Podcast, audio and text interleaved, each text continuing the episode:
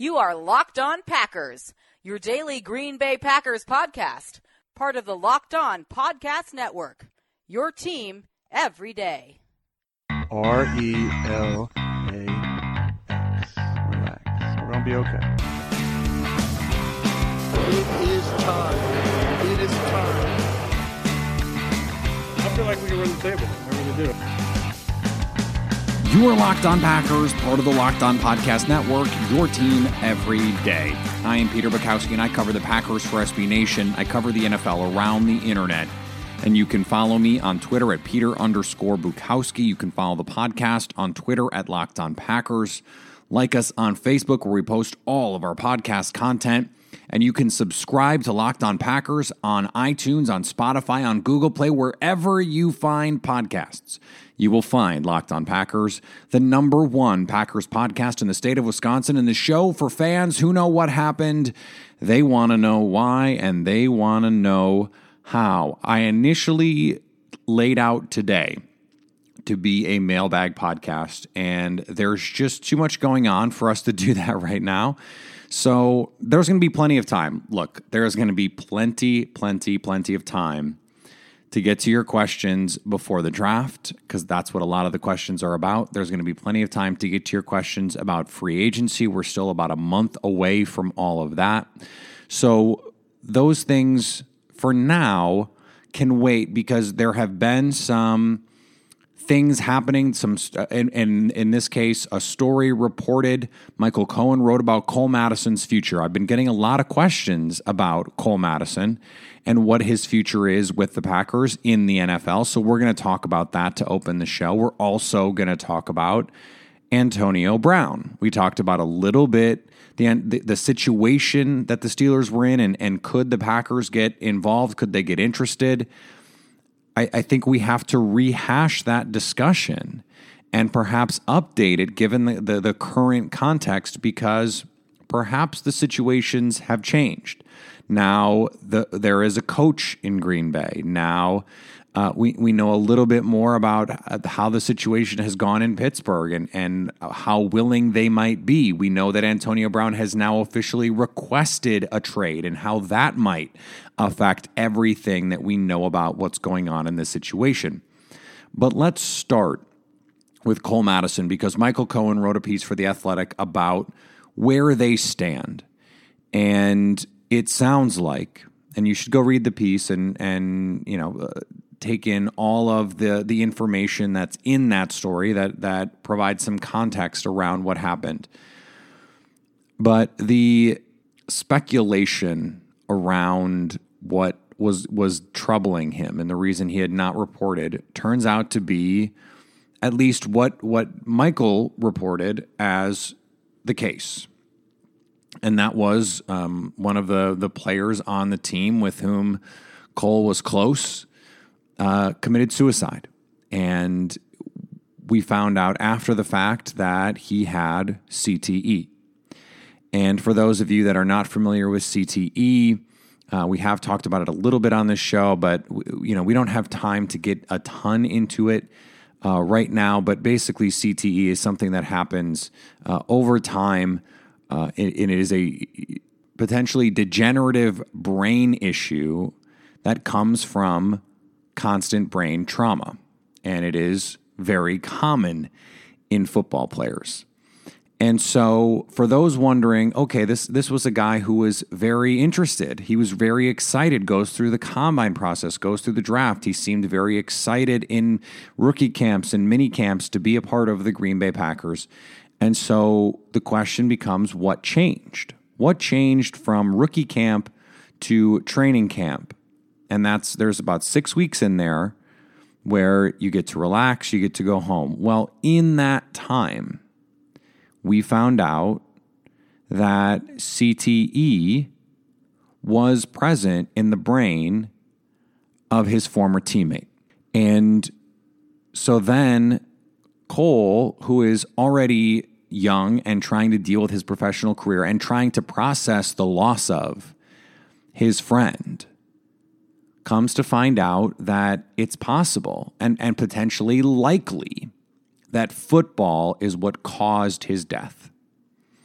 and he takes stock of his life and says, Is this a career I want for myself?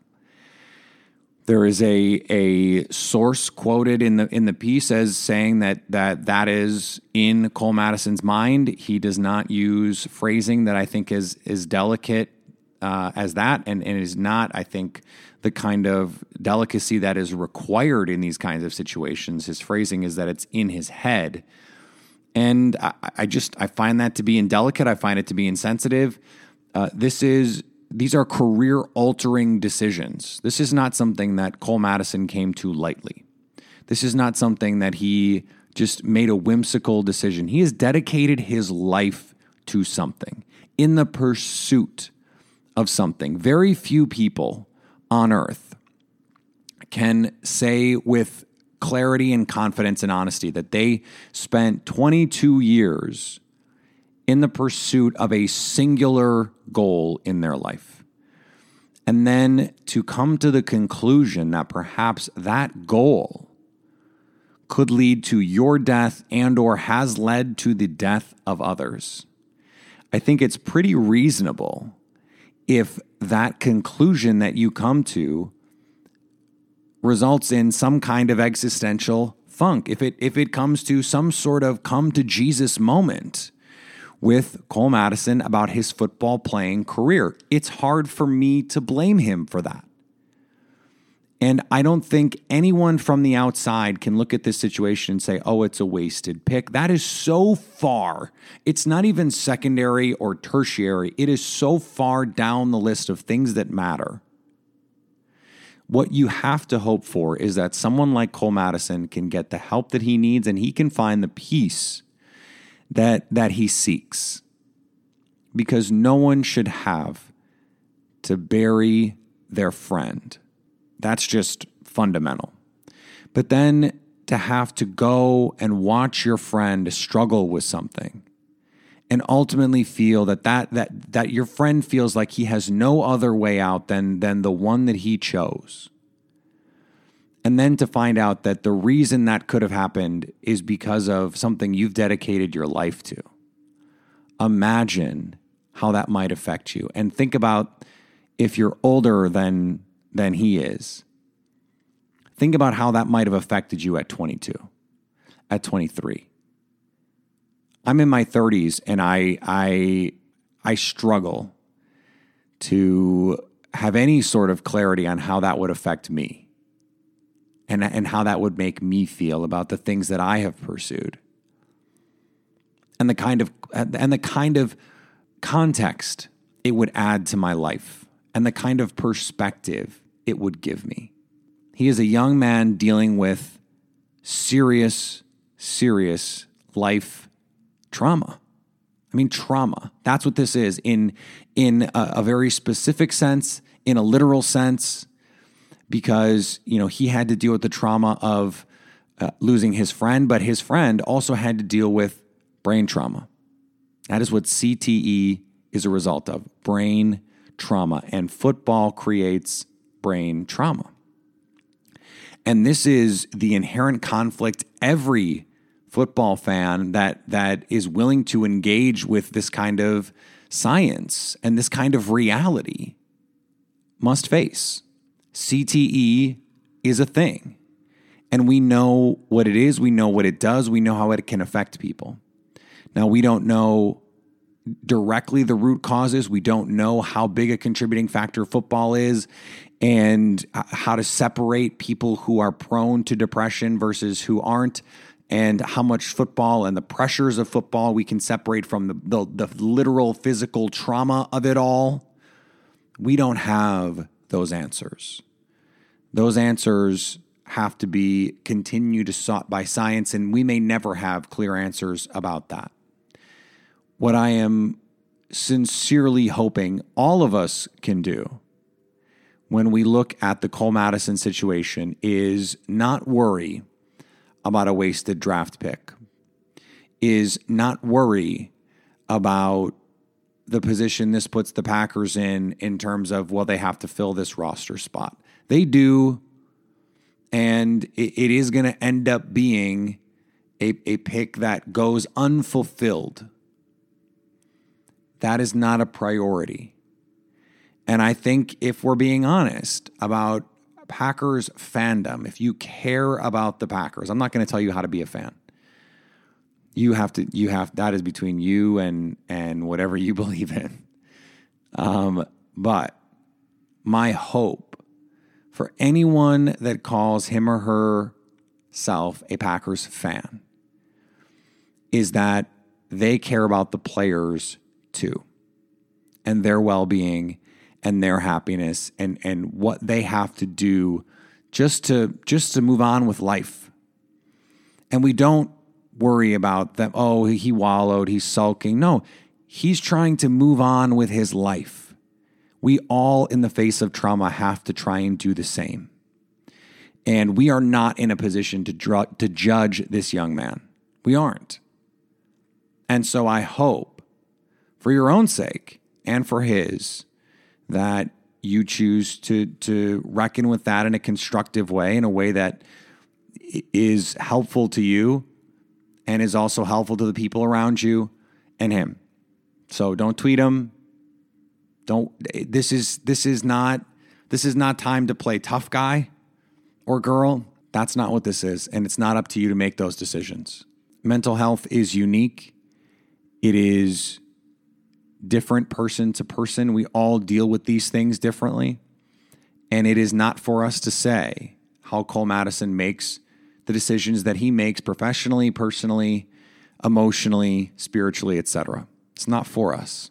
So I, I, I just I'm I'm I haven't had many negative interactions with fans on Twitter about this. But over the course of the season, there were some, and and because we didn't know all the details about his absence, I was I was quicker to let it go.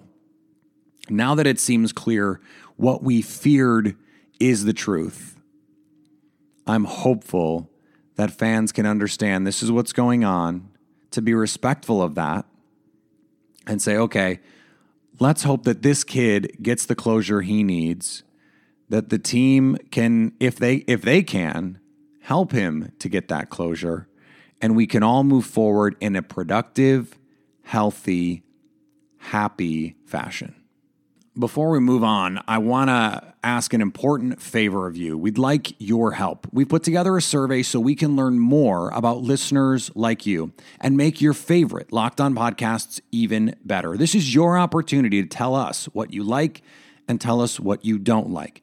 It should only take about 15 minutes to complete. And by participating, you enter to win a $250 Vivid Seats gift card. Just visit lockedonpodcasts.com slash survey to participate. That's lockedonpodcasts.com slash survey. We always appreciate your feedback.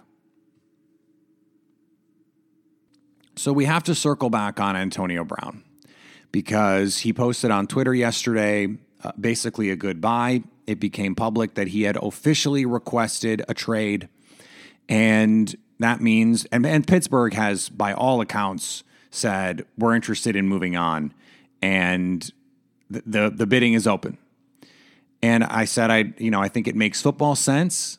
Antonio Brown would make the team better on the field. Is there a fit here culturally? Is there a fit here financially? And what would it cost to get him? All of those things, well, at least some of those things are not different than they would have been. So when when Antonio Brown just just take the financial part of this. When Antonio Brown signed that 68 million dollar contract extension, Brown got 19 million dollars of a signing bonus, which was the guaranteed portion of that contract. So in 2018, Brown gets $6 million of that roster bonus if, if he's on the roster the fifth day of the league year. In 2019, there is a $2.5 million roster bonus due on the fifth day of the league year. Brown's cap charge would remain unchanged in 2017 when he signed that contract. This is per pro football talk. So that restructure affects how th- that guaranteed money works against the cap. His base salary in 2019, Antonio Brown's is 12.6 million. His base salary in 2020 is 11.3 million and his base salary in 2021 is 12.5 million that's not very much. That's less than Davante Adams would be getting. So the signing bonus, if they trade him, Pittsburgh has to pay that. The signing bonus comes due when they trade him. So there isn't that big a difference, actually, between trading and cutting him in terms of the money that they save. Obviously, the difference is uh, they get compensation if they trade him, but that's the only difference. And they're unlikely to be willing to accommodate a trade to the team of his choosing. So the money here is actually not the issue. The money is very reasonable for Antonio Brown. Now, obviously, you're still adding double digit millions to your your your payroll. But does it make, let's say, the addition of a pass catching running back a little less important? Or another pass catching tight end a little less important? Remember, Antonio Brown still just 30, will turn 31. A lot of Packer fans were upset that the Packers did not keep Jordy Nelson, who is older than Antonio Brown is now. That Antonio Brown last year led the league in touchdowns, still saw over 160 targets. He has been an all pro for the last half decade. He is still really, really good. The question is not would he make this team better? He would. The question is not would he be worth the money? Absolutely, he would be worth the money. The question here is twofold What is the price? And would it make sense culturally? So, because we don't know the price, let's try and assess the cultural impact of this. One of the reasons Antonio Brown wanted out of Pittsburgh was he didn't feel like he was being respected.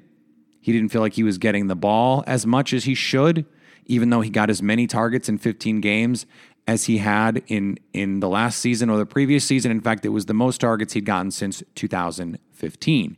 It's just that Juju Smith Schuster got a bunch of targets too. Now, it would be easy to forgive him for being annoyed with Todd Haley. It seemed like a lot of people in Pittsburgh were annoyed with Todd Haley, but Todd Haley is gone. It would be easy to say he was probably annoyed with Ben Roethlisberger, and that would be one reason why he would want out. Listen, I totally understand that Ben Roethlisberger, not the player he used to be, is maybe not even close to the player he was in his prime. And if he wants to be on a different team with a different quarterback, it's hard to argue that he's wrong for feeling that way. And Mike Tomlin, you know, for for a lot of the accolades that he earned early in his career about his leadership and and his discipline and all that stuff, it seems pretty obvious that there are multiple players on this team that just don't seem to really care what he has to say. And that is that is interesting and and and that have and he, who he has rubbed the wrong way, including Antonio Brown. So now that we know Matt LaFleur is the head coach, a young first time head coach, does that change the calculation with the culture? That part's hard to know. It really is. But is he going to come in and want to be the guy that gets 165 targets again? Is he going to be upset if Davante Adams has 10 catches in a game and he only has six? How does that part of this play out? And those are questions to which we don't have answers. That is something that if any team is trading for him, they're going to have to they're going to have to do their due diligence on that kind of stuff and figure out okay, where is his head at? Where is his head at? What is his mindset? And what are the reasons why he needs out of Pittsburgh? Because if it's just a well, Juju Smith Schuster is the ascending number one, then Green Bay is not a fit. It's just not a fit. Now, there is this there's this other issue in all of this discussion, and, and that is whether or not the Packers would actually entertain a trade like this. I think the answer is is pretty pretty clearly no, or at least there's a very very very low probability that they would. The question is, should they? That's what that's what question we're interrogating here. I think all of that is reliant on cost. What is it going to cost to get Antonio Brown? Because a first round pick is ridiculous. There's just no way uh, the Packers can justify giving up a first round pick for Antonio Brown. What if it's a second round pick?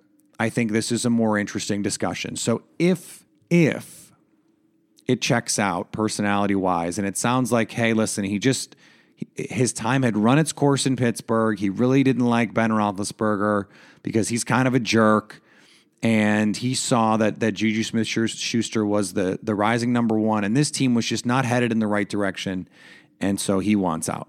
If if that's as far as it goes, then you know maybe maybe you say okay, a, a second round pick makes sense. Given that you're going to get one of the four or five best receivers in football at a salary well below market for two seasons in the in the meantime that's not a huge price to pay.